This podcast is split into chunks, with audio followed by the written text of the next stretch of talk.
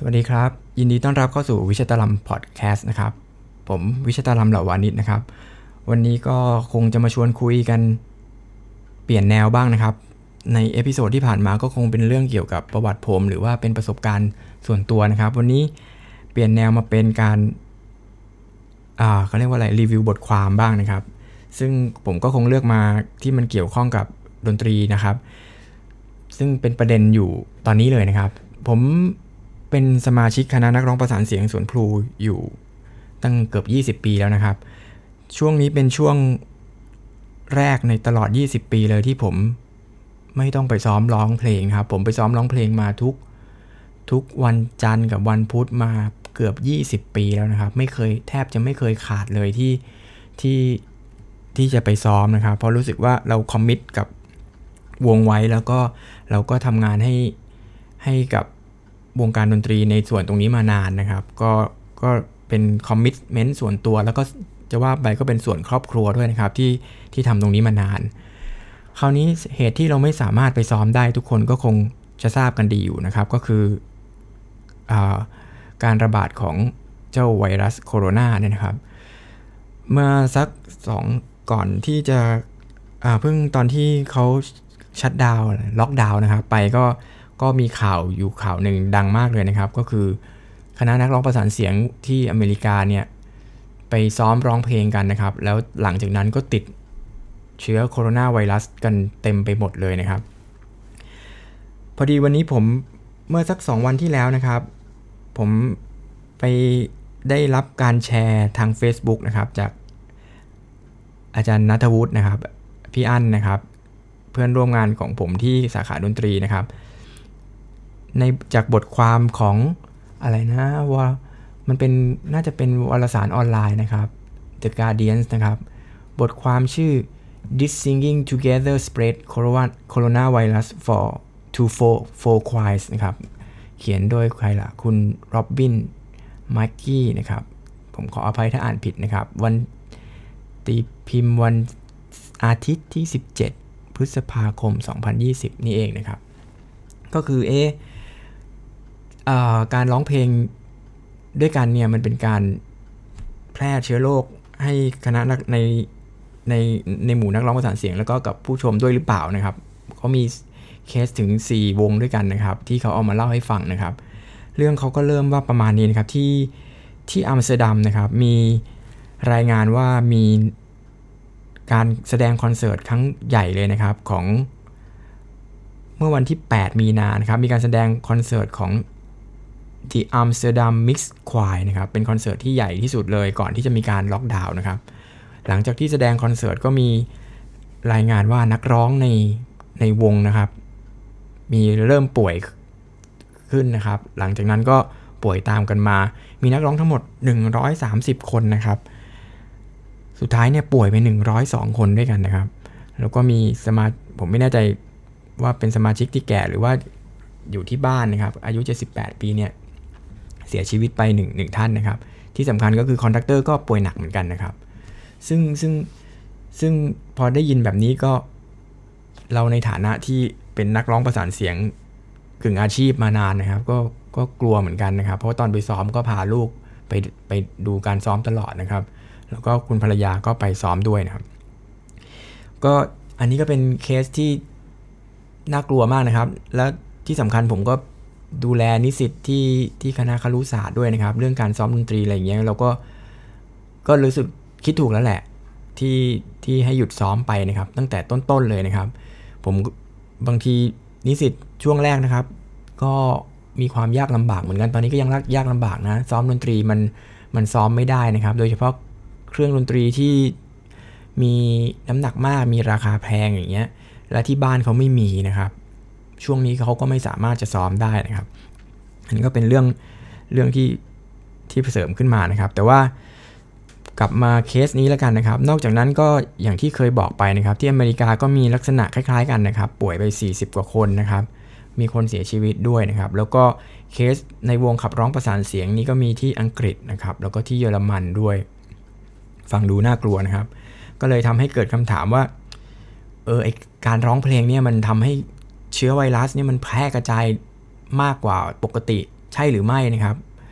เพราะช่วงแรกที่ที่ผมร้องก็ไม่ได้ใส่แมสนะครับ ตอนหลังเริ่มใส่แมสกันทุกคนแล้ว แต่การใส่แมสร้องเพลงนี่มันมันมันเป็นไปได้ยากคล้ายๆ กับการวิ่งแล้วออกกำลังกายแล้วต้องใส่แมสอะไรอันนึงนะครับแล้วต้องหายใจเยอะ และเสียงที่มันออกมามันก็มันก็ไม่ดีนะครับ มีข้อดีอยู่อย่างเดียว เวลาร้องผิด conductor ไม่เห็นปาก ก็ อันนั้นก็เป็นมุกของผมนะครับ แต่เรื่องจริงนะแล้วก็เออนอกจากการร้องประสานเสียงและคำถามสำคัญก็คืออย่างเช่น ที่ที่อังกฤษอย่างเงี้ยนะครับ เวลาร้องเพลงกับคนหมู่มากเนี่ยอย่างเช่น เราไปเชียร์บอลเนี่ยนะครับไปดูทีมแมนเชสเตอร์ยูไนเต็ดลิเวอร์พูลอะไรก็แล้วแต่พรีเมียร์ลีกเนี่ยมันก็จะมีการเชียร์แล้วก็มีการร้องเพลง สนามหนึ่งห้าหมื่นคนเจ็ดหมื่นคนเนี่ยมันจะเป็นการที่ร้องเพลงกับคนหมู่มากแบบนี้ มันจะเป็นการยิ่ง แพร่เชื้อให้มันไปเร็วมากขึ้นหรือเปล่านะครับเขาก็ตั้งคำถามเอาไว้ลักษณะนั้นนะครับ หรือแม้กระทั่งการร้องเพลงแบบ Happy Birthday ไปปาร์ตี้วันเกิดอย่างเงี้ยเออมันเฮ้ยถ้าเกิดการร้องเพลงมันเป็นการแพร่เชื้อโรคได้เร็วเนี่ย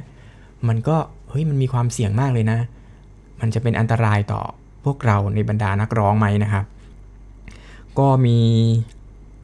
คำถามนี้ก็เป็นที่เป็นประเด็นที่ถกเถียงกันในในในที่ ในบทความนี้นะครับ แล้วเขาก็บอกว่าเออก็มีนักวิจัยนะครับ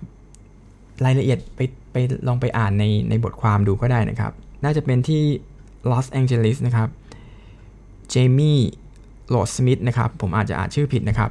เขาก็บอกว่ามีความเป็นไปได้ที่การร้องเพลงเนี่ยจะทำให้มีการแพร่กระจายของเชื้อโรค ยิ่งยิ่งเนื่องจากนะครับ อย่างเช่นร้องแบบโปรเจกต์เสียง โปรเจกต์เสียงนี่คืออย่างที่เราร้องกันในวงขับร้องประสานเสียงหรือ ถ้าเกิดใครไม่เข้าใจอาจจะแบบนักร้องที่ใช้เทคนิคแบบยังไงเลยแบบเบลคันโตหรือโอเปร่าอะไรเงี้ย เราจะมีการต้องทำให้เสียงร้องเนี่ยมัน project หรือมันดังขึ้นนะครับ มันไม่ใช่ดังนะแต่มันเป็นการ project เปรียบเทียบยังไงดีล่ะปกติ ถ้าเราพูดแบบธรรมดาเสียงมันก็อาจจะกระจายกระจายอย่างครับ ถ้าเกิดเรา project เนี่ยเสียงมันจะโฟกัสแล้วมันจะพุ่งไปไกลคล้าย ๆ กับ ลำแสงของเลเซอร์อย่างเงี้ยถ้าเป็นเสียงนะครับ เพราะฉะนั้นเสียงเราก็จะพุ่งไปไกล เราก็จะคิดนอกจากเราก็จะมีวิธีการ project ของเราเนี่ยครับทำให้นึกว่าคนที่อยู่ข้างหลังสุดเนี่ยได้ยินเสียงของเรานะครับอู้ถ้าเกิดแบบนี้เนี่ยแสดงว่าเจ้าเชื้อไวรัสนี่มันจะพุ่งไปถึงคนดูข้างหลังเลยหรือเปล่านะอะไรแบบนี้นะครับอันนี้ก็เป็นข้อสันนิษฐานนะครับ เพราะว่าเขาบอกว่าการร้องเพลงเนี่ยพอมันมีการโปรเจกต์เสียงเนี่ยมันก็เลยยิ่งทำให้น้ำลายหรือละอองฝอยอะไรเนี่ยมันไปไกลกว่า การพูดธรรมดา หรือการหายใจธรรมดาหรือเปล่านะครับ ก็มันก็เลยเป็นสถานสันข้อสันนิษฐานว่า เออ มันก็เป็นความเสี่ยงอย่างหนึ่งนะครับ ถ้าเกิดมันจริงมันก็น่ากลัวมากใครโปรเจกต์เสียงเก่งๆนี่ แสดงว่ายิ่งแล้วมีเชื้อโรคอยู่ในตัวนี่มันก็จะทำให้เชื้อโรคแพร่ไปไกลนะครับ แต่โดยทั่วไปการยิ่งร้องประสานเสียงนะครับ เรานั่งติดกันมากนะครับ โดยเฉพาะยิ่งแถวหน้าผมยืนแถวหลังเนี่ยคนที่ ยืนแถวหน้าเราเนี่ยรับน้ำลายเราไปเต็มๆนะครับ เพราะว่ามันมันต้องมีการมันจะมีละอองฝอยอะไรพวกนี้อยู่เป็นปกติอยู่แล้วนะครับพออ่านแล้วก็เออมันก็น่าจะเป็นไปได้นะครับ แต่ก็นักวิทยาศาสตร์ที่ก็หลายคนนะครับเขาก็บอกในบทความนี้เขาบอกบางคนเขาก็ไม่ได้เห็นด้วยกับความคิดนี้ โดยเฉพาะศาสตราจารย์ที่มหาวิทยาลัยในมิวนิกนะครับของเยอรมันนะครับเขาก็เริ่มสงสัยว่า เอ๊ะ ไออันตรายไอแบบนี้มันความคิดแบบที่ผมพูดไปเมื่อกี้มันมันจริงหรือเปล่านะครับ แล้วก็ไอการพ่นการโปรเจกต์เสียงแล้วมันจะทำให้ละอองฝอยของน้ำลายเราหรือเชื้อโรคเนี่ยมันพุ่งไปได้ไกลแค่ไหนเขาก็เลยลงทุนทดลองจริง ๆ นะครับ เขาก็ได้ทำการศึกษาการแพร่กระจายของละอองฝอย โดยให้ร้องทั้งเสียงสูง เสียงต่ำโปรเจกต์เสียง อะไรในหมู่นักร้องเนี่ยนะครับ แล้วก็วัดระยะการแพร่กระจายประมาณนั้นนะครับ แล้วก็จากนั้นก็จะมีการศึกษาในหมู่เครื่องดนตรีด้วยนะครับ เครื่องเป่านะครับ เช่นฟลูตโอโบคลาริเน็ตอ่าเฟรนช์ฮอร์นนะครับ อะไรพวกนี้นะครับ ก็มีการศึกษา ผลการศึกษา ก็พบว่านะครับ มีเครื่องดนตรีบางประเภทที่ทำให้เกิดการแพร่กระจายได้ไกลมากนะครับ ถ้าเราไม่มีการป้องกันที่ดีนะครับ เช่น เช่น เช่นฟลูต โอโบคลาริเน็ตนะครับ เพราะว่าเครื่องดนตรีในในนี้เขาบอกว่า 3 เครื่องนี้มีการไหลเวียนของอากาศหรือ air flow นะครับ ที่มันมันมีต้องใช้ลมปริมาณมากแล้วมันไหลเวียน มันมี air flow ที่เร็วหรือดีหรือไกลอะไรอย่างเงี้ยนะครับ ผมก็ไม่ไม่ได้แน่ใจนะไม่ได้อ่านตัวงานงานวิจัยจริง ๆ อ่านเฉพาะบทความที่เขาคัดมานะครับ แต่กลับกลายเป็นว่าเครื่องดนตรีขนาดใหญ่เช่นเฟรนช์ฮอร์นนะครับฮอร์นเนี่ยนะครับไม่ได้มี อันตรายมากเท่ากับฟลุตหรือคลาริเน็ตนะครับ แต่สิ่งที่น่าแปลกใจก็คือเขาบอกว่าการร้องเพลงนี่กลับกลายเป็นว่าค่อนข้างปลอดภัย หรือการกระจายตัวของละอองฝอยนี่น้อยกว่าการเป่าฟลุตนะครับเออผมก็ลงมานั่งพออ่านตรงนี้ก็เลยลงมานั่งลองก็ลองลองดูเลยผมเอามืออังที่เวลาร้องเพลงนี่ครับเช่นมาผมร้องอย่างนี้นะครับ แล้วผมก็เอา ลมที่มาสัมผัสมือเราเนี่ย เออ มันก็ไม่เยอะจริง ๆ นะ มาฮาฮาแต่ถ้าเกิดผมลองจินตนาการว่าผมเป่าขลุ่ยหรือเป่าฟุต ผมก็ พอเป่าลมที่มันพ่นออกไป เออ จริง ๆ ลมที่มันกระทบมือเรา อันนี้ อันนี้ไม่เกี่ยวกับงานวิจัยที่เขาพูดนะ ผมรู้สึกว่าลมที่มันมากระทบมือเราเนี่ยในระยะเดียวกันเนี่ย เออ มัน มันมาถึงมากกว่านะครับ กว่าการต่อให้เราร้องโปรเจกต์ฮอแค่ไหนเนี่ยลมที่มันมาถึงมือเราที่ระยะหน้าเราเนี่ยรู้สึกมันไม่ไม่ไม่พุ่งมาไกลเท่านะครับ อันนี้ก็อาจจะเป็นอีกอันหนึ่งที่ อย่างเช่นถ้าเป่าเป่าฟลุตเนี่ยมันต้องใช้ลมลักษณะนี้นะครับ หรือเป่าปีเป่าคุยคุยอะไรก็แล้วแต่เนี่ยลมที่มันออกมาจากร่างกายเราเนี่ยมันมันจะแอร์ฟลูมันจะไปไกลนะครับ อันนี้เป็นข้อสันนิษฐานผมไม่ได้เป็นไม่ได้ทำวิจัยเรื่องนี้นะแล้วก็ไม่ได้เป็นนักวิทยาศาสตร์หรือทาง เป็นหมอทางการแพทย์อะไรนะครับแค่เอาบทความเขามาเล่าแล้วแล้วก็มาลองมานั่งนึกๆด้วยประสบการณ์ของตัวเองดูนะครับ เปรียบเทียบระหว่างการร้องเพลงกับการเล่นเครื่องเป่าอะไรเงี้ย เออ ตอนแรกเออไม่ไม่ไม่คิดนะเออจริงด้วย เพราะฉะนั้นแล้วเขาแต่ผลวิจัยจริง ๆเขาบอกว่าร้องเพลงเนี่ยละอองฝอยมันพุ่งไปประมาณเมตร ครึ่งเมตรเองนะครับ ถ้าเกิดอยากปลอดภัยจากละอองน้ำลายของเพื่อนๆ หรืออะไรเนี้ยเราห่างกันสักครึ่งเมตรหรือเมตรหนึ่งเนี่ย มันก็อาจจะไม่ไม่โดนแล้วนะครับ ลักษณะนั้นเอ่อแต่เขาก็บอกว่าจริง ๆ แล้วแต่นักวิจัยคนนี้เขาบอกว่าที่มันติดเชื้อโรคกันเยอะโควิด เยอะในในหมู่นักร้องเนี่ยอาจจะเป็นเพราะว่ามันอาจจะไม่ใช่สาเหตุหลักคือการร้องเพลงแล้วละอองฝอยไปโดนกันนะครับ เขาบอกว่ามันอาจจะเป็น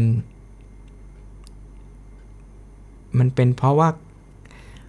มันมีการซ้อมการใช้ชีวิตอยู่ด้วยกันนะครับ แล้ววัฒนธรรมของที่อัมสเตอร์ดัมหรือที่ที่ต่างประเทศเนี่ยก็คือมีการหอมแก้มมีการกอดมีการทักทายกันด้วยการเช็คแฮนด์สัมผัสมือนะครับ แล้วก็ใช้ชีวิตร่วมกันทั้งก่อนและหลังคอนเสิร์ตนะครับ ถ้าในหมู่นักดนตรีหรือนักร้องประสานเสียงก็จะรู้อยู่แล้วว่าวงแต่ละวงนี่มีความใกล้ชิดสนิทสนมกันกันค่อนข้างมากนะครับ เป็นคล้ายๆกับ ผมไม่รู้ในต่างประเทศเป็นแบบไหนนะครับ เดี๋ยววันหลังจะเชิญ ผู้ที่มีประสบการณ์ขับร้องเพลงในต่างประเทศมาเล่าให้ฟัง แต่ในเมืองไทยเนี่ย ผมเห็นทุกวงมีความใกล้ชิดสนิทสนมเป็นลักษณะพี่น้องกัน เป็นครอบครัวกันเกือบทุกวงเลยนะครับ เพราะฉะนั้นเราจะใกล้ชิดกันมากนะครับ อันนี้อาจจะเป็นสาเหตุหนึ่งที่ทำให้เกิดการติดเชื้อโรคได้ได้เร็วนะครับ มากไม่ใช่เกี่ยวกับการร้องเพลงสัทีเดียวนะอ๋อเนี่ยเขาบอกว่าเท่าไหร่นะ เนี่ยใช่ครับประมาณ เชื้อโรคเนี่ยจะขับเคลื่อนได้เพียงครึ่งเมตร หน้านักร้องเท่านั้นเองนะครับ เพราะฉะนั้นไม่ไกลพอที่ทำให้การติดเชื้อได้นะครับ ในข้อสันนิษฐานของและผลค้นพบของงานวิจัยของฉบับนี้นะครับ แล้วก็ อันนี้ก็จะเป็นเป็นข้อมูลที่ที่ที่ผมหามาที่ที่จะมาเล่าให้ฟังในวันนี้นะครับ ก็ก็คือ จริง ๆ ก็ตอนแรกก็ตื่นตระหนกนิดนึงนะครับ แต่ว่าตอนนี้ก็ยังกลัวอยู่นะ แล้วก็ไม่ค่อยออกไปไหนเลยนะครับ แต่ว่าข้อมูลข้อเท็จจริงจากงานวิจัยชิ้นหนึ่งก็บอกว่าจริง ๆ แล้วการร้องเพลงเนี่ยก็มีความเสี่ยงนั่นแหละ แต่มันก็ประมาณถ้าเราห่างกันประมาณ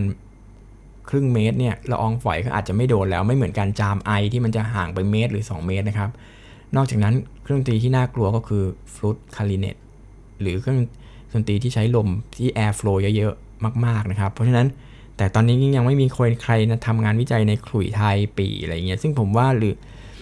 หรือบางทีเนี่ยการเป่าอันนี้ก็เลยเป็นห่วงเหมือนกันนะครับ กิจกรรม เช่นเป่าขลุ่ย recorder ในห้องเรียนที่เป็นจำนวนหมู่มากที่เราชอบทำกิจกรรมกันใน general music class เนี่ยใหญ่ๆเนี่ยบางทีมันก็อาจจะเป็นความเสี่ยงมากกว่าการร้องเพลงด้วยซ้ำนะครับหรือแม้กระทั่งการร้องเพลงชาติหน้าเสาธงนี้ก็บางทีก็ ไม่รู้เหมือนกันครับอันนี้เราก็ไม่ได้วิจัยมาเราก็ไม่แน่ไม่ผมก็ไม่กล้าเคลมหรือไม่กล้าพูดลักษณะนั้นนะครับ แต่เดี๋ยวผมขอย้อนนิดนึงนะครับก็คือ เมื่อสัก 2 อาทิตย์ที่แล้วนะครับ มีการสัมมนาของของศูนย์วัฒนธรรมของจุฬานะครับ ขอโทษทีศิลปะวัฒนธรรมของจุฬาผมจำชื่อไม่ได้นะครับ แต่ว่า